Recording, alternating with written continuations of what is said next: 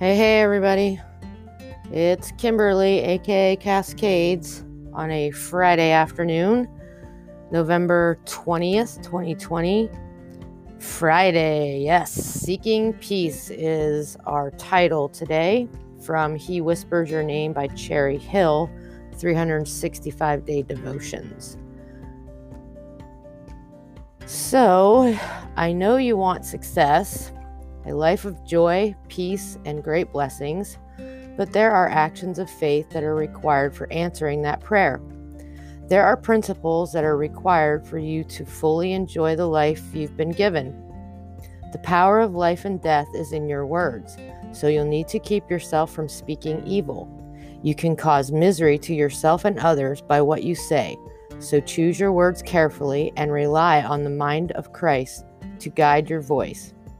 As you walk in faith, it's vital that you're relying on me to help you make decisions, to give you direction that is in alignment with my will. And if you end up on the wrong path, allowing sin to make its way into your life, turn to me, repent, and I will help you back onto the path of righteousness. Nothing can separate you from my love, and within my love there is peace.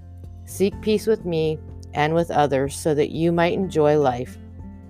You need only come to me so that I can unleash my breakthrough power, freeing you from the chains that are keeping you from fully enjoying life.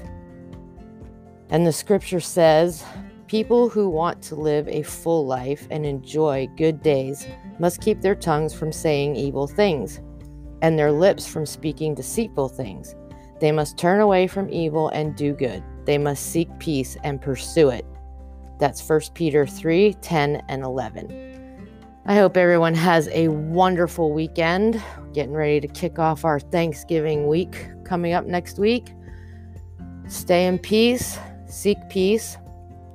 And we had a 101 blessings to brighten your day and uplift your soul card today with the word woman spelled out. W for wonderful, O optimistic, M marvelous, A amazing, N noble. Those are good words to confess over yourself.